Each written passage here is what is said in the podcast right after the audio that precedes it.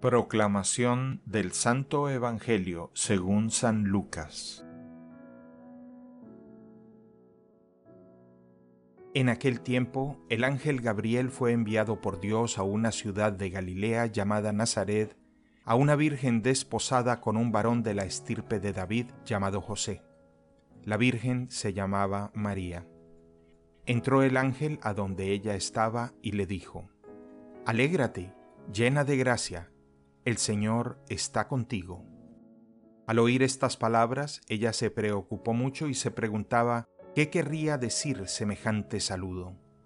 El ángel le dijo, No temas, María, porque has hallado gracia ante Dios. Vas a concebir y a dar a luz un hijo, y le pondrás por nombre Jesús. Él será grande y será llamado Hijo del Altísimo. El Señor Dios le dará el trono de David, su padre, y él reinará sobre la casa de Jacob por los siglos, y su reinado no tendrá fin. María le dijo entonces al ángel, ¿Cómo podrá ser esto, puesto que yo permanezco virgen? El ángel le contestó, El Espíritu Santo descenderá sobre ti, y el poder del Altísimo te cubrirá con su sombra. Por eso el Santo que va a nacer de ti será llamado Hijo de Dios.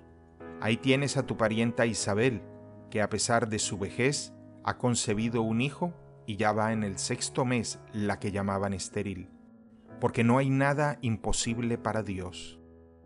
María contestó, Yo soy la esclava del Señor, cúmplase en mí lo que me has dicho.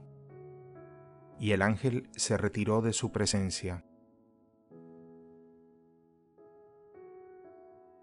Palabra del Señor.